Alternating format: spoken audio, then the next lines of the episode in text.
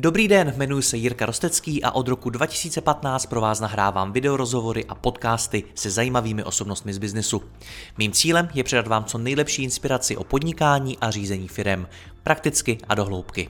Více než 1200 rozhovorů najdete i na mém webu mladýpodnikatel.cz a pokud chcete jít při poslechu ještě více dohloubky a nahlédnout do hlav top osobností českého a slovenského biznesu, přidejte se i mezi naše předplatitele. Nemohl bych to dělat bez partnerů, jako je například Skladon, který e-shopům poskytuje individuální fulfillmentové služby na míru jejich logistickým potřebám.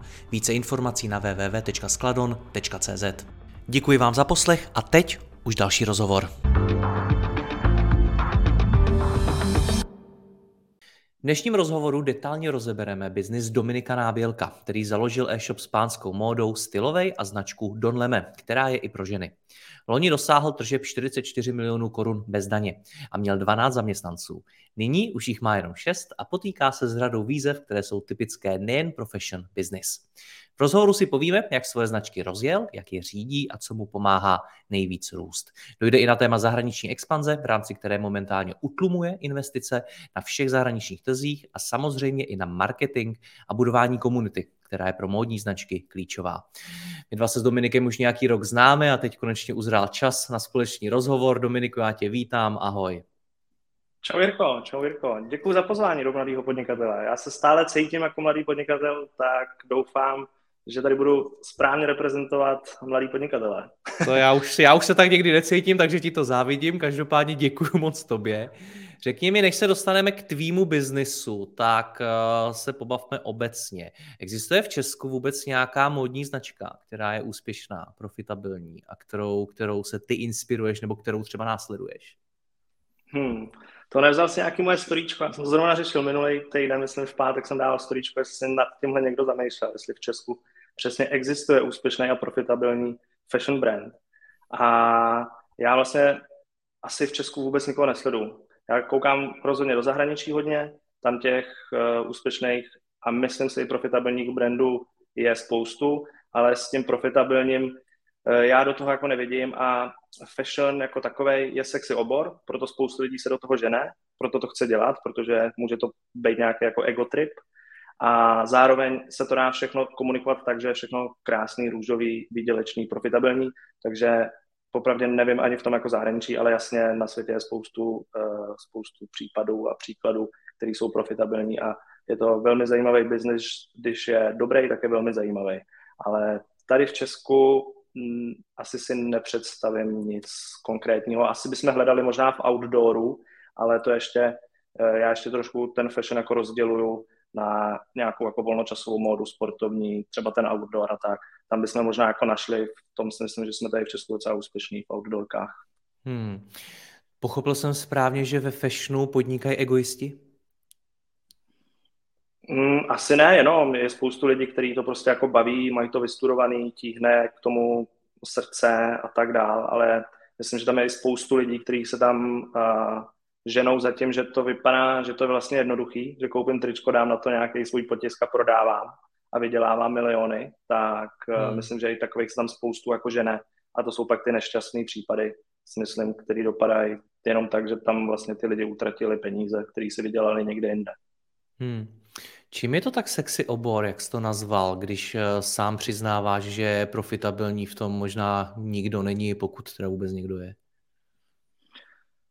Hele, v čem je to sexy, to je asi jako subjektivní, jo, ale v mém případě tak pracuji prostě s modelama, takže hezký lidi, uh, je to strašně moc různorodý, prostě uh, další hezký činnosti, jako je focení, natáčení, spoustu kreativity, uh, to jsou takové věci, které lidi jako táhnou a dělají to lidi většinou třeba jako hobby ve volném čase a možná se to právě snaží potom spojit s nějakým jako biznisem a jak se vlastně vydělat.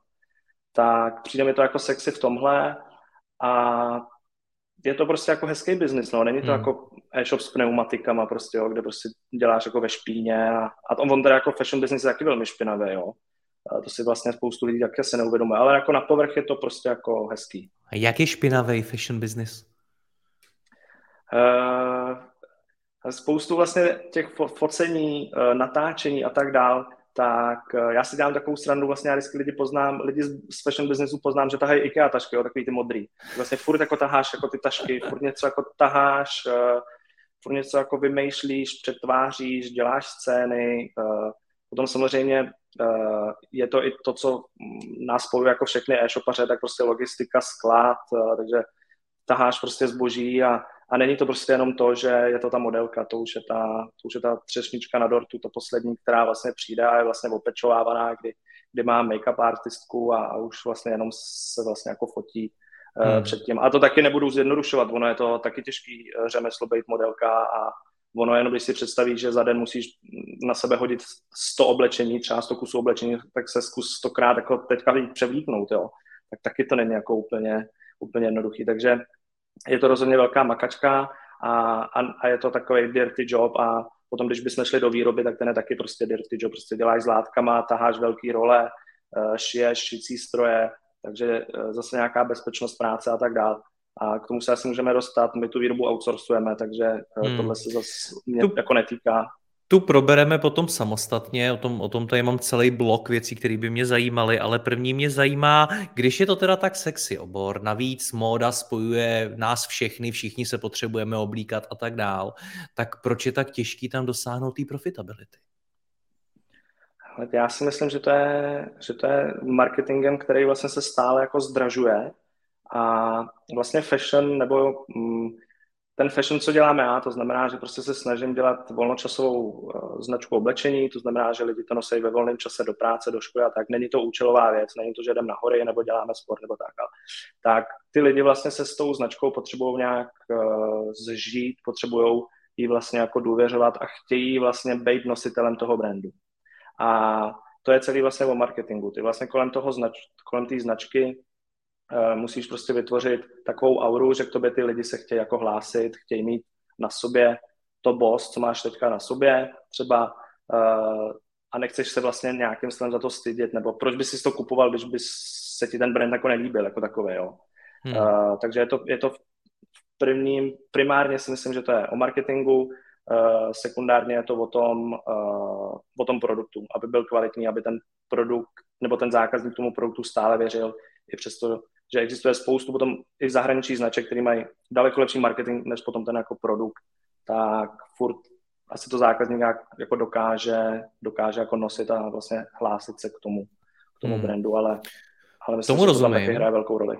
Překvapilo mě, že jsi začal odpovídat takhle, protože když jsem se ptal na to, proč eh, je těžký dosáhnout profitability ve fashionu, tak jsem očekával, že mi řekneš, hele, je tam brutální konkurence, nebo je tam obrovský tlak na slevy, na který jsou zákazníci zvyklí, nebo je neskutečně drahá ta výroba a podobně, ale ty jsi stejně začal cenama marketingu, který máš pravdu, mm-hmm. v posledních letech jeho cena roste. Takže vnímáš skutečně, že cena marketingu je ten největší problém. A těch nástrah je tam samozřejmě víc a s tím marketingem souvisí i ta konkurence. On se ten marketing právě zdražuje kvůli tomu, že té konkurence je víc a vlastně veškerý třeba v tom online biznise ty marketingové nástroje tak fungují aukčním systémem, kdy vlastně čím víc konkurence, tím ta aukční cena roste. Jo. Takže ono to spolu jako souvisí a je to určitě o té jako konkurenci a je to určitě o slevách. To je, to je to, přesně to, o čem já mluvím. Když ten brand bude neustále ve slevách, tak uh, možná nějakou sílu toho brandu a možná to, že ten člověk chce k tomu brandu nějak jako patřit, tak se možná oslabuje ten brand, jo. ale tohle nemám něčem podložený, jenom jsou to moje subjektivní názory. Uh, takže hmm. Na druhou stranu mě napadá, že ten e-shop s těma pneumatikama asi Může být, ale spíš asi nebude tak úspěšný na sociálních sítích, na Instagramu s influencerama, na TikToku a podobně jako ty vaše modní biznesy. Vnímáš mm-hmm. v mhm. tohle tom, že to je výhoda toho vašeho oboru, že možná těch marketingových nástrojů, kanálů máte víc než jiný obory? Já si myslím, že to je, může to být výhoda i nevýhoda. Já si myslím, že každý biznis má nějaký svůj primární zdroj náštěv, akvizice a tak dále. A u nás, když budu mluvit za nás, tak jsou to právě ty sociální sítě a je to prostě nebezpečný v tom, že jakmile se ta reklama na tom primárním zdroji té návštěvy začne vlastně zdražovat, tak ten biznis má problém a musí prostě řešit eh, další marketingový kanály. Takže myslím si, že každý biznis má nějaký svůj primární zdroj a my to, třeba pro nás je to teďka téma, že si myslím, že jsme velice závislí na sociálních sítích a, a chtěli bychom to trošku, tu závislost snížit a rozkročit se i dál. A, takže, ale to asi řeší jako každý e-shopař. Hmm, určitě nějakou diverzifikaci a tak. A když říkáš sociální sítě, tak tím myslíš asi u ve vašem případě primárně Instagram. Je to Facebook, Instagram uh, a tam bychom se asi mohli potom bavit o tom, uh, o nějakých našich organických dosahách, takže to je hmm. nějaká tvorba našeho content, contentu, našich sítích a potom, potom o té placené reklamě, která hmm. funguje stále i na tom Facebooku, i, i na naší cílovku třeba. Hmm. I k tomu se dostaneme, ještě chci zůstat u toho, uh, jaký to je teda vůbec podnikat v módě? Uh, no je to velice náročný. Já no z tvýho Instagramu to působí tak, že to je úžasný job, že to je velmi jako přesně profitabilní job, byť si, byť si řekl, že ne, no a že to je prostě super práce, tak je to tak? Eh, je to, když to člověk má rád, tak je to super práce, ano. Mě to baví a, a, a vlastně to, co jsi teďka řekl, tak je to, co jsem možná já myslel, dá se za to schovat spoustu, uh, spoustu těch negativ, tak se dá jako schovat za to, za to jako pozlátko, což právě třeba i ty sociální sítě jsou a, a myslím, že fashion business může být takový jako synonymum tady tomu, že to taky všechno vypadá jako krásně, protože fakt značka, jestli chce jako uspět, tak musí tvořit velmi pěkný, kvalitní content a to právě získává ten pocit toho, že to jako je dobrý. Hmm. A e, možná ještě zpátky, e, můj biznis je profitabilní. Tak e, já, kdybych právě hledal tady v Česku nějaký jako brand, tak, tak bych o jednom věděl. Jak moc je profitabilní? tak, aby mě to úsilí za to stálo. Víc to nebudu specifikovat. Takže neprozradíš nějaký konkrétní čísla, jaký profitability dosahujete? Hele, čo, můžu říct historicky, že jsme byli okolo 15%, a teď jsme v nějakém přechodu a tam bych to víc jako nespecifikoval. OK, a když se to tam konkrétně na marže, jaký marže máte? Uh, my máme marži okolo 60%, uh, to je nějaká průměrná skrz celou firmu, pak se k tomu můžeme když tak dostat v různých zemích, uh, je to jako jinak. A tohle je právě třeba ten další sexy důvod, proč lidi do toho fashionu chtějí, protože tam ty marže jsou jako velký, hmm. ale jsou třeba ve finále velmi podobný, jako bude, bude marže na pneumatice, která tady ta hrubá marže může být uh, možná 10%. Nevidím do biznesu s pneumatikama, ale myslím si, že hmm. nebude takhle velká. Ale v tom marketingu velký procento a majoritu z celé marže sežere právě marketing. A, a myslím si, že potom už člověk dostane do srovnatelné situace, jako prostě je to e-shop s pneumatikama, a tak uh, nějaká marže na logistiku a chod, prostě celý provoz celého e-shopu, tak už může být velmi jako podobná. Hmm. Takže já bych řekl, fashion business je, je o tom, jak dokáže uh, ta značka dělat efektivně marketing. Když dokáže dělat velmi efektivně, tak je velmi profitabilní. Hmm, já jsem s tebe několikrát cítil to, že jako kdyby to všechno vypadalo krásně, ty si tam použil to slovo pozlátko, ale zatím vším bylo něco jako fakt ošklivýho. Tak eh, mm. Stojí to za to? Je to, je to jako hezký, hezký biznis?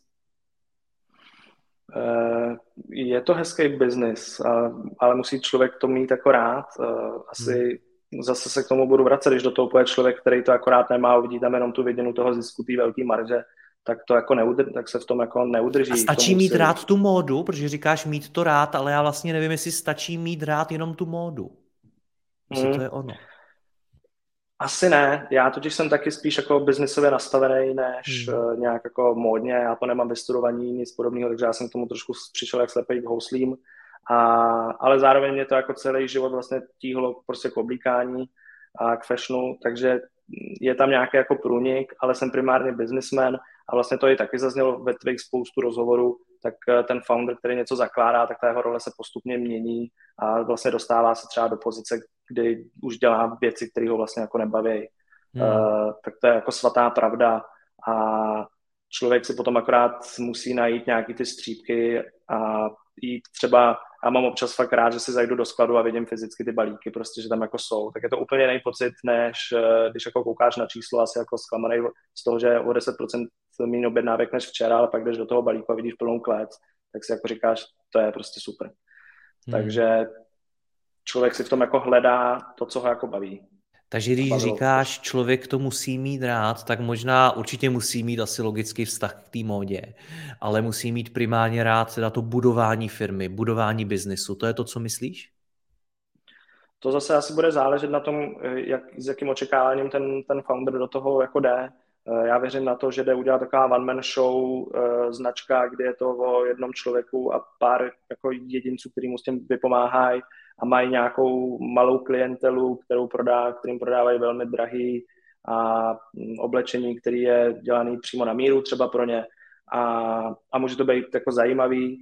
Eh, já, já to mám prostě nastavený tak, že já chci prostě vybudovat velký globální brand a to je úplně jiný přístup, než když bych tady chtěl mít 100 eh, zákaznic nebo 100 zákazníků.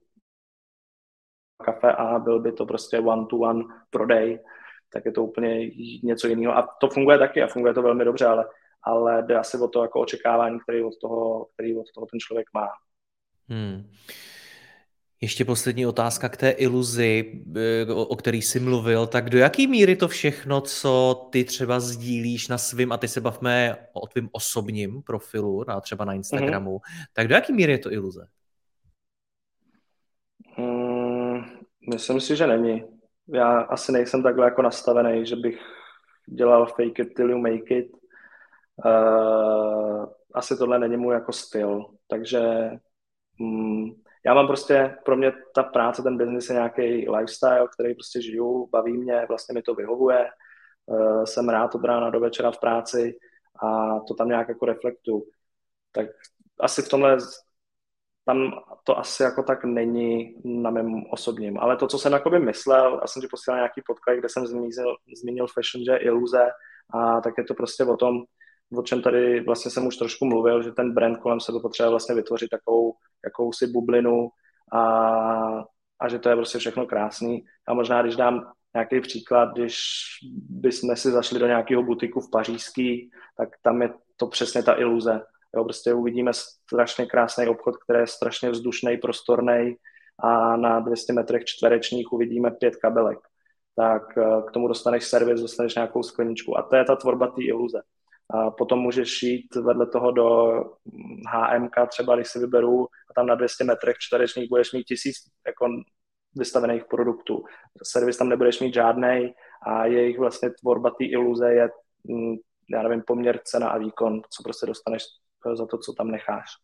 Uh, tak každý má nějaký jako různý, různý hmm. strategie. Ale Vy máte co? Asi... Uh, my se vlastně snažíme být takový jako bridge, takový most mezi tady těma high-endovými značkama, které to jsou ty právě ty butiky v té pařížské a, a, a na druhém konci jsou tady ty fast fashion značky, tak my jsme někde mezi nima a my se vlastně do, do nějaký, my jsme si definovali positioning, uh, že do cenové kategorie, kterou, kterou prostě chceme obsadit a obsazujeme, tak tam přinášíme kvalitu, kterou zná její zákazníci ještě právě z té vyšší, uh, vyšší prostě úrovně. Uh, takže tohle je nějaká, nějaký náš positioning, nějaká naše mise a tam my jako jsme a tomu odpovídá i to, jak se snažíme komunikovat, když bych to nazval teda tím slovem iluze, co se vlastně snažíme jako tvořit. Takže my se hmm. snažíme být jako dostupný, ale zároveň prostě ten cíl je působit jako velmi prémiově a vlastně i dodávat prémiové produkty, prémiovou kvalitu, ale vlastně za dostupné ceny. Hmm. Přijde mi, že tohleto té módě je poměrně silný, že, že většina značek, se kterou si takhle povídám, eh, teď se bavíme primárně o těch mladých značkách, třeba ta vaše, tak eh, mluví o tom, že se vůči něčemu vymezuje. Například eh, v rámci kvality, v rámci toho, že jsou to premium značky, v rámci toho, kde se to vyrábí, z čeho se to vyrábí a tak dále. Je tam prostě něco, vůči čemu se vymezujou. A nebo používají přesně to, co jsi řekl ty teď, to prémium tak je to, je to něco, co je nezbytný dneska, pokud chci uspět v módě?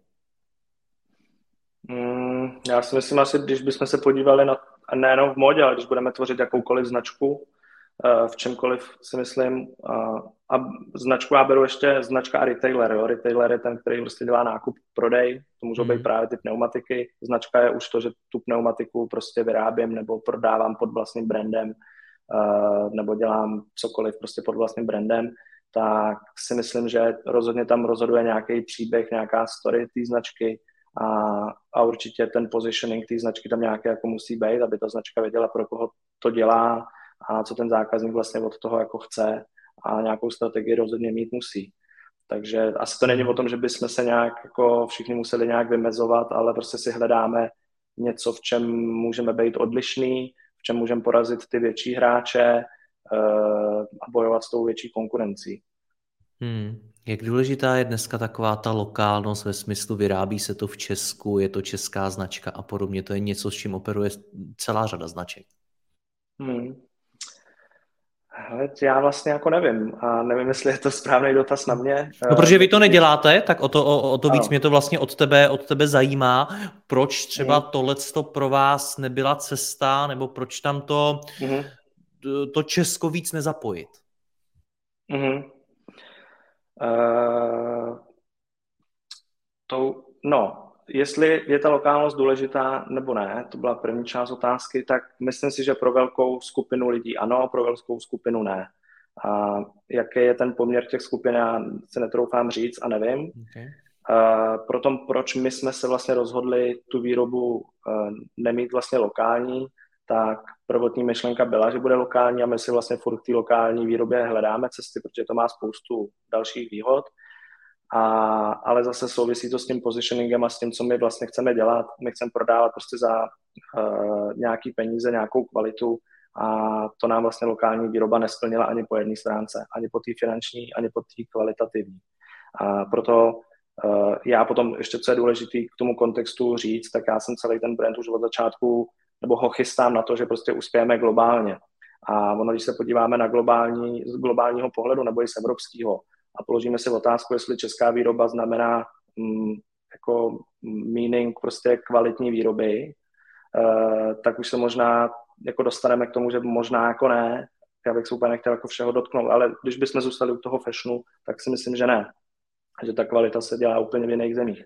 A uh, takže to byl třeba jeden z těch důvodů, uh, krom těch finančních, krom těch kvalitativních, nebo ono je to vždycky, za jaký peníze dostaneme jakou kvalitu. A takže není to o tom, že tady by byla špatná, nebo neuměla by se udělat špatná. U některých produktů jasně ani tady nejsou technologie na to, aby jsme dokázali udělat to, co jinde. Tak tam je to jako jasný, ale potom je to otázka toho, za jakou kvalitu, teda jakou kvalitu, za jaký peníze. To nám prostě zahraniční výroba stále vychází daleko líp, i přes ty nevýhody, který to spolu, který to nese. Hmm. To pak rozebereme. Mě zaujala jedna věc, kterou jsi mi v rámci pří, přípravy řekl, a to, že ty neustále dostáváš dotazy na to, jak vybudovat vlastní módní značku, píšou ti lidi, kteří by to chtěli udělat, a že ty jim rád odpovídáš, ať to nedělají. Proč? Hmm. uh, a to asi tady o tom celou dobu se jako bavíme. Uh, za mě je to uh, strašně vlastně finančně náročný a vlastně zase se vrátím Každý k tomu, business, co... ne? Mm, asi jo, asi jo, ale asi se vrátíme k té prvotní otázce, kterou jsme tady načetli, nebo jednu z prvních, a to byla ta, jestli tady prostě existuje nějaká případová studie, která by byla úspěšná, aby bychom ji mohli jako následovat.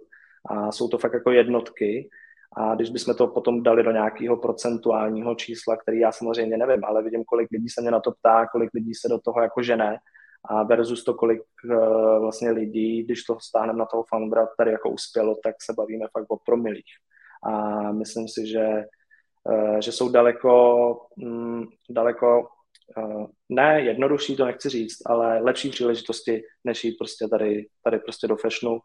Takže já se většinou těch lidí jako spíš na to odpovídám, proč do toho chcete jít, co tam chcete vlastně přinést, jo? protože o tom to celé je. Může jasně, může být člověk, který to fakt má rád a má prostě uh, je třeba populární v nějaké komunitě a okamžitě někomu prodává.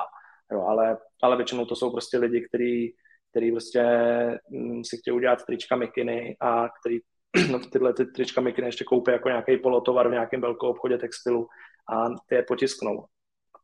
Tam není přidaná hodnota jako žádná. A to hmm. jsou většiny případů, takže proto, proto to asi úplně nikomu nedoporučuji. Já to vždycky přirovnávám jako gastronomii, která mi přijde taky extrémně konkurenční a těžká a ve chvíli, kdy prostě ten founder mm, buď nemá velký obnos peněz, aby získal okamžitě dobrý tým, nebo může suplovat nějakou velmi důležitou pozici, což může být třeba kuchař, tak eh, prostě si myslím, že tam jako nepatří ten člověk do gastra. Já jsem jednou měl podobný podobný monolog o tom, proč je těžký dělat podcasty a že jako mm. vybudovat, vybudovat prosperující podcast nebo vlastní médium a dělat to dlouhodobě roky a tak dále fakt není jednoduchý, tak jsem tady ten monolog vedl s jedním podnikatelem zkušeným a on mi na to řekl, Jirko, jednoduchý není žádný biznis. A furt mm. mi to hraje, teď ta, ta myšlenka mi hraje v hlavě, když ty mi to všechno popisuješ, i přes všechny ty specifika a podobně, není to prostě v biznisu normální, že prostě každý biznis je náročný a popasovat se s těma výzvama je prostě nezbytnou podmínkou, pokud v něm chceš uspět. Opravdu je ten Asi máš pravdu. Ne, asi máš jako pravdu, asi je to, asi je to všechno, asi je to všechno těžký. Se možná na to koukám ještě, možná trošku zpětně, kdy prostě ještě pár let zpátky si otevřel e-shop, něco si nakoupil a začal si prodávat, jo, spustil si PPC a tak dále. Zase bychom se možná dostali mezi eh, rozdělení prostě pro mě retailer a nějaký brand builder, kde prostě tvoříš jako značku. Tak když bychom to dali na úroveň mm, tvořím značku, tak je to všechno strašně těžký. S tím naprosto souhlasím. A když se na to podívám zpětně, tak eh, být jako retailerem nemuselo být tak jako těžký. Hmm. Ty jsi před chvílí mluvil o té motivaci, s jakou lidé do toho oboru chtějí vstoupit. Jaká, lze nějak definovat ideální motivaci? Co, co kdyby ti někdo řekl, tak by si si řekl, jo, ale to je to dává smysl, to zní rozumně. Hmm. A tak mě, mě většinou píšou prostě mladí lidi, to jsou prostě po škole nebo vysokoškoláci. A třeba jeden argument, který já beru, je ten, že je to pro ně vlastně představitelné jako biznis, umějí to představit a že se prostě chtějí naučit na reálném nějakém příkladu uh, všechny možné věci, které si nebudeme lhát, ve škole nás neučí, jo, jak se založit SROčko a tak dále. Snad asi ani se... nejde, jako na, naučit řídit firmu. Nebo naučit řídit firmu, jo, ale možná aspoň uh, jaký daně máme platit na začátku podnikání by nás mohli učit, ale to by se, já do toho nechci zabíhat, a, tak tomu rozumím, že si to někdo chce vlastně na reálném případu jako vyzkoušet a naučit se skills a to já jsem samozřejmě toho, mm, jako to podporuju, uh, ať každý, kdo má nějaký nápad, ať to jde vyzkoušet a získá nějaké zkušenosti, protože i sebe menší blbost a sebe horší nápad toho člověka naučí věci, které může aplikovat potom zase dál. Takže rozhodně dělat něco než nic. Takže vstoupit do fashion businessu dává smysl pouze, pokud si tam jdeš pro nějakou zkušenost? Takhle bys to řekl? tak pouze ne, těch důvodů samozřejmě se tady o tom bavíme, jo. když prostě to ten člověk, eh, asi to bude, jak s tebou, jak mluvíš o, o podcastech, nebo když se nad tím zamýšlel, prostě když to ten člověk jako myslí jako vážně a mm, zatím vážně je skryto strašně moc důvodů, jo, ale prostě... Přesně, nechci na tebe být tvrdý, ale co to znamená vážně, protože mně připadá, jo. že vážně to myslejí úplně všichni. Tak chci, chci se dostat k tomu, když nás někdo poslouchá a přemýšlí o tom, že chce dělat biznis ve fashionu, tak jak to má jako zvážit, že to fakt dává smysl, to nad čím přemýšlí a kdy je lepší prostě buď to přemýšlet dál nebo jít jinam. Hmm. No, zatím vážně je fakt strašně, strašně, já nevím, mě k tomu asi napadá, jestli je člověk ochoten vůbec podstoupit, že natočí 100 podcastu třeba. Jo, a když bych dal ekvivalent k tomu fashionu, tak já nevím, že bude dělat dva roky zadarmo. Uh, jo. Tohle může být možná nějaká první otázka, kterou by si člověk měl jako minimálně položit, uh, protože tam se potom láme to, prostě jestli tam fakt jdu jako, já nevím, ten důvod je fakt vydělat peníze, nebo to, chci to dělat, protože se chci učit, tak ano, budu se učit i zadarmo, protože něco získám, anebo jsem schopný, eh, nebo věřím si tak, že jako prorazím i, i přesto, že prostě dva roky budu muset mít nějaký ještě side job a, a budu muset něco jako budovat. Ale to se zase bavíme se o lidech, kteří nemají nějaký velký finanční kapitál. Já zase věřím tomu, a, jsou i třeba ve fashionu značky, které prostě vznikly uměle s obrovským kapitálem a jsou velice úspěšní dneska ale to se bavíme jako o milionech korun. Eh, věřím tomu, že i, i třeba podcast by takhle eh, šel, prostě kdy eh, ten kapitál mám a udělám si, i když možná asi ne, vlastně nevím, jak Jako peníze ale určitě umějí pomoct. U, určitě, určitě umějí. Takže... Uh... Ty jsi to tak měl, že jsi dva roky, dva roky dělal zadarmo, když jsi začínal? Řekl bych, že jo.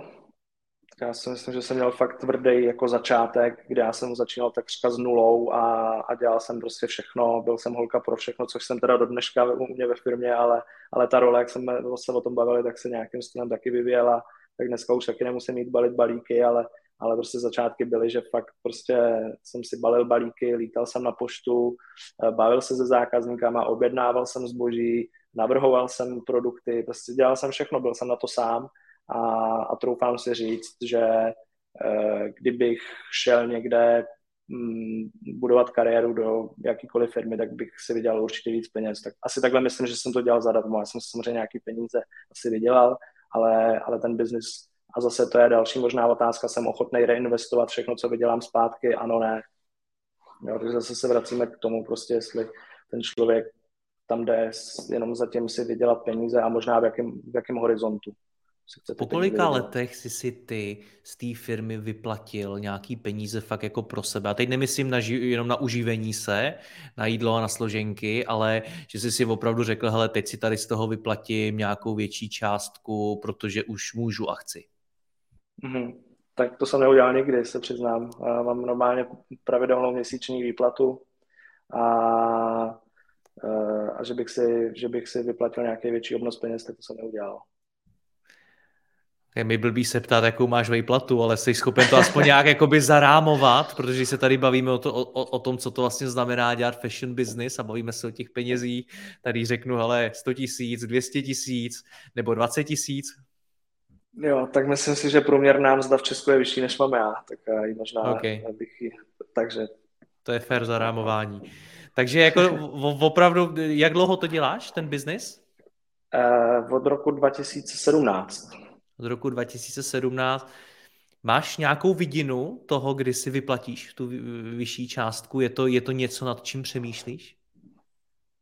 Hmm, přemýšlím, přemýšlím rozhodně a, a vlastně se tak jako uči, učím se furt, jak s těma financema vlastně zacházet. Já jsem byl vždycky třeba odpůrce uh, uh, peněz vlastně uh, z banku, takže externích peněz a Aha. toho jsem byl vždycky odpůrce teďka už v tom vidím trošku přidanou hodnotu a právě může to být to, že mě to třeba dovolí si něco vyplatit a to cashflow můžu řídit třeba externíma financema. Takže tohle se furt jako učím a hmm. přemýšlím nad tím. Takže vy jste do posud neměli žádný externí financování, chápu to správně? Myslím si, že máme teďka letos, letoška máme poprvé. Hmm. Čím to? Stálo zatím jenom to osobní přesvědčení nebo, nebo něco jiného? Uh, jo, asi osobní nějaký přístup a uh, chtěl jsem mít klidný spánek a neuměl jsem si to představit, že budu mít nějaký takovýhle závazek a mm, nevím, byl jsem tak prostě nastavený, hmm. že si to musím vždycky jako vydělat a, a, jet, a jet dál. Eh, podle toho, co si vydělám a dokážu reinvestovat. To je ta možná nejtěžší řehole. Eh, sám víš, že prostě obrovská část e-commerce funguje na externím financování, ono tu u některých firm to taky jinak nejde. Tak mě to docela překvapuje, že u vás se k tomu došli až teď.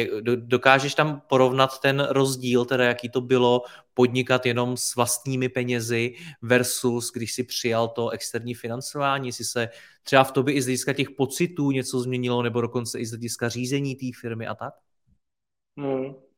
Asi změnilo se rozhodně to, že to musím brát daleko víc eh, vážně a seriózně a musím víc počítat, protože do té doby, když jsem pracoval jenom se svýma penězma, tak to bylo, že já jsem se je viděl, jestli o ně přijdu, tak, tak skončím tam, kde jsem začal, takže na nule. E, ve chvíli, kdy, kdy využívám externí zdroje, tak e, tam už bych neskončil na nule, skončil bych v mínusu, tak už je to trošku takový jiný přístup k tomu. A, ale zároveň si jako myslím, že je to velká jako chyba, to, co já jsem jako dělal a že jsem to jako odkládal. Já si myslím, že ten biznis Eh, nebo zase asi o tom, jak chceme dělat velký biznis, jo, by byla ta první otázka, ale pokud nějaké jako větší, což já prostě chci, tak je to o tom se naučit pracovat rozhodně s externíma zdrojema, eh, budovat vztahy s bankama, mm, možná jako s investorama, to taky ještě neumím, eh, tak myslím si, že velký biznis se hraje jako jinak trošku. Hmm. Je to zajímavé, protože jsi mluvil o tom, že jsi od začátku měl tu ambici dělat mhm. globální mm-hmm. firmu a teď vlastně mluvíš o tohle v tom, že bez toho externího financování to nejde a přitom si ho odmítal.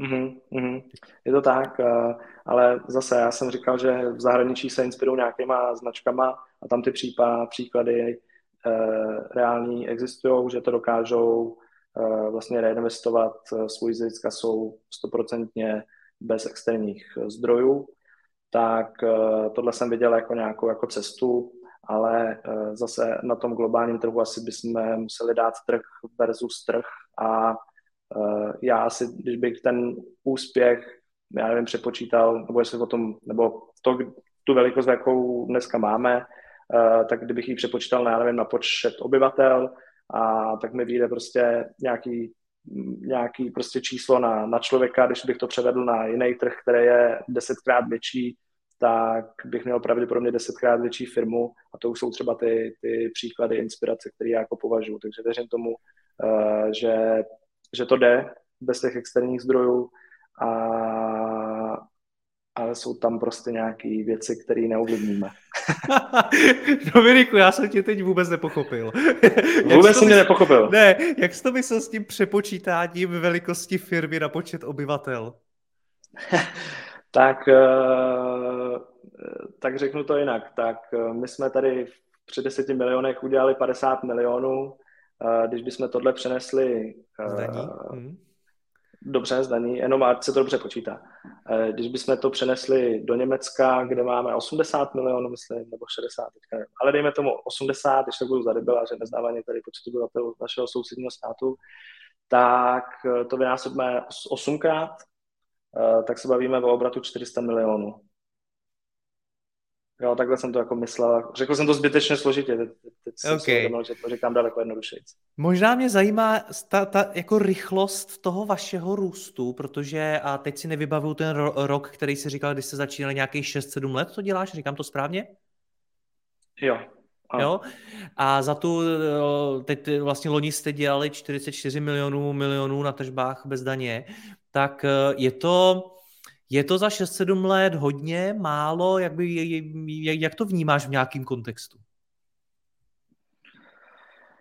Ehm, no, my jsme minulý rok poprvé trošku vlastně zbrzdili růst, kdy můžu vlastně říct, že jsme nerostli. Tak eh, ten předchozí rok byl vlastně ještě lepší v číslech. Tak eh, do té doby vlastně si myslím, že ten růst byl pěkný. Eh, bylo to i vlastně kolik, teď, teď je to šest, tak to byly čtyři roky před, před dvouma rokama, uh, tak za čtyři roky si myslím, že to bylo dobrý a teďka, jasně, teďka máme nějaké jako zbrždění, ale furt si vlastně já si myslím, že, že to je dobrý. My jsme, to jsem ti taky říkal, myslím v přípravě, my jsme vlastně rostli nějak jako lineárně, kdy jsme opakovali každý rok stejný růst, uh, ačkoliv jsme třeba i plánovali větší, tak ono to prostě stejně většinou dopadlo stejným růstem. Takže to bylo lineární, neměli jsme tam nějaký momenty, které by nás vyloženě jako nakoply. Hmm. A moje další otázka, díky čemu se vám podařilo růst? Vnímáš tam přece jenom nějaký, nějaký momenty nebo nějaký rozhodnutí strategický, díky kterým jste dokázali růst? Mm. Tak jestli se bavíme o tom růstu v obratu, tak rozhodně je to expanze, což je celý téma, eh, který asi ještě budeme probírat a rozhodně vlastně zvětšování našeho trhu skrz jako expanzi, na kterým jako působíme. A, tak to byly možná nějaký primární zdroje toho růstu v tom obratu a pak samozřejmě rozšiřování kategorií e, nově, nově nebo nově, no už možná roka půl dělám, se soustředíme i na ženy a chceme se na to soustředit ještě víc a myslím si, že to bude nebo je to je zdroj nějakého růstu, a bude to daleko větší ještě zdroj růstu, protože ta kupní síla tam je tam je prostě větší. A mm, minulý rok jsme vstupovali třeba právě na německý trh, tak zase to je nějaký zdroj, zdroj růstu, co se týká obratu. Hmm. Ty jsi mi, a to jsem si poznamenal, řekl v rámci přípravy, že značka by měla mít nějaký core produkt, o který se může hmm. opřít. Co to je ve vašem případě? Jo. Je to asi to, co jsem, jak jsme se bavili o tom, že mi píšou lidi, co začínají, tak já jsem třeba už nakousnul, že ten člověk může být populární v nějaké komunitě. Tak možná bych to jenom nestáhnul na core produkt, ale může to být prostě je to prostě nějaká věc, která mi může ulehčit ten začátek a může to být buď to ta komunita, že už mám již existující komunitu, který vím přesně, co mám nabídnout, nebo je to, v mém případě to může být právě nějaký core produkt a to je asi často zmíněný slovo nějaká díra na trhu, kdy prostě u nás to jsou džíny a obecně kalhoty a my tady prostě jako vnímáme, že i na té globální Mm, na globálním trhu je eh, cesta se v tom prosadit. Eh, zase bavili jsme se, že spoustu brandů začíná tak, že začnou dělat trička a mikiny. Tak triček mikin máme fakt jako mraky a ještě bohužel to jsou teda produkty, které jsou nejvíc využívaný jako nositelem brandu. Jo? Přesně ty tam máš nějaký nápis, já tady mám nějaký nápis. Mm. Uh, ty džíny nebo obecně kalhoty nejsou tak jako náchylný na nějaký jako tady ten symbol většinou prostě, když budeme u těch džín, tak e, máme obrandovaný nějaký knoflík nebo, nebo všichni víme Levi's mají červený nějaký ten labelík na, na zadku, ale všechno strašně jako decentní, tak tam jako cítím, e, že, že tam se prosadit můžeme, takže pro nás, u nás to byl prostě ten core od začátku džíny a budou to džíny. Eh, spoustu úspěšných brandů třeba využívají. Děkuji, že posloucháte tento rozhovor. Jeho zbytek je určený exkluzivně pro naše předplatitele, kteří si mohou poslechnout i celou řadu dalších top osobností českého a slovenského biznesu. V poslechu můžete pokračovat během chvíle na mladýpodnikatel.cz lomeno předplatné. Zakoupením předplatného navíc podpoříte i moji práci a budu tak moci tvořit další rozhovory a inspiraci pro vaše podnikání a vaši kariéru. Děkuji vám, Jirka Rostecký.